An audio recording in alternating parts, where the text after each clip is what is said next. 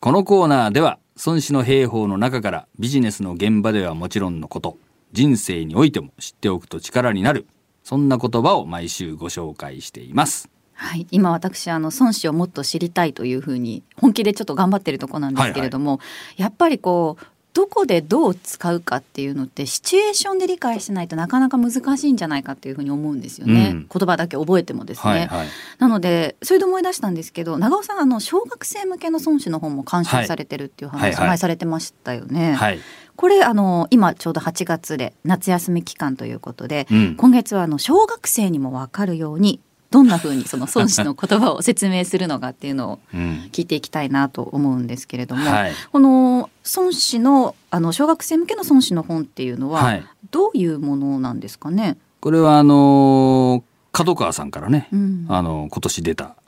漫画で漫画なんですね。孫子を理解しようっていうね、はい。ものでして、ええあよくあの漫画でこう歴史を学んだりとか、ああいう、ありますよね。ちょっとこう、お勉強するための漫画みたいな。はいありままあすね。そんななんかシリーズらしいんですけども。ええはい。それで孫子を学ぼうっていうやつで、うん。で、えー戦争の内容を書いたんじゃ、ちょっと小学生にはね、ちょっとね刺激が強すぎる。そうですじゃないね。ですか。はいなんで、えーサッカーのチームのこうどうやってこうライバルチームに勝つかみたいなそこであのおじいさんが謎のおじいさんが現れてええ孫子の兵法を教えるみたいなはあ。そんなやつですね。またあのサッカーっていうところがね、やっぱりサッカー少年だった長尾さんのそうそう特徴も出てるということですね。あのぐらいじゃないとイメージが湧かないんで ね、やったことがないとですね。うはんその中で紹介している言葉っていうことなんですけれどい、も、はい、今日はどんなものを今日はですねあの試合にまあ最初ねこのライバルチームにも負けちゃうわけですよ、はいそしたらそうチーム内でねお前のせいで負けたじゃないかみたいな、ありがち。そうそうそう個人攻撃をね、したりとかし始めちゃうわけ、はいでそこにこうね、えー孫子の教えがドーンと出てくるわけなんですけども、よく戦う者はこれを性に求め人に求めずうんという教えなんですけどもね。前線よく戦うものは、うんうんうん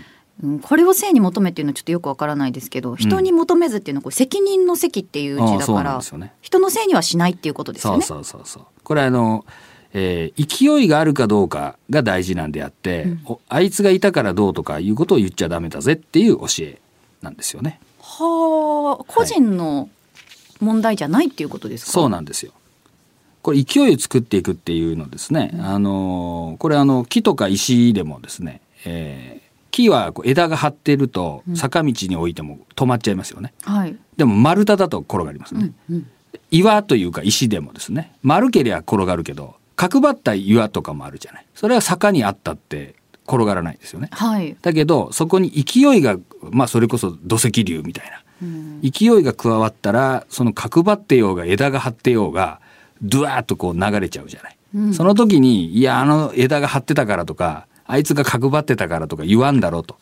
勢いさえあれば角張ってようが丸かろうがんなもん関係なく勢いが出るっていう教えなんですね。はあなるほどえそれをじゃあやっぱりチーム全体のその勢いっていうのが足りなかったからその試合は負けたんだっていうことですね。そうなんですよね。その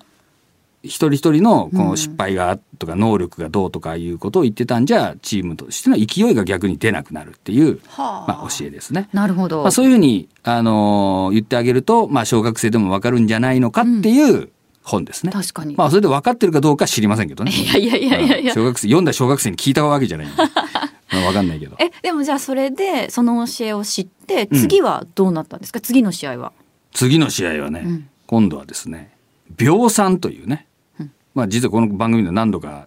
出てきた言葉なんですけども、はいえー未だ戦わずして秒算するに勝つ者は3を得ること大きなり未だ戦わずして秒算するに勝たざる者は3を得ること少なきなり3大きは勝ち3少なきは勝たず言わんや3なきにおいて親っていうね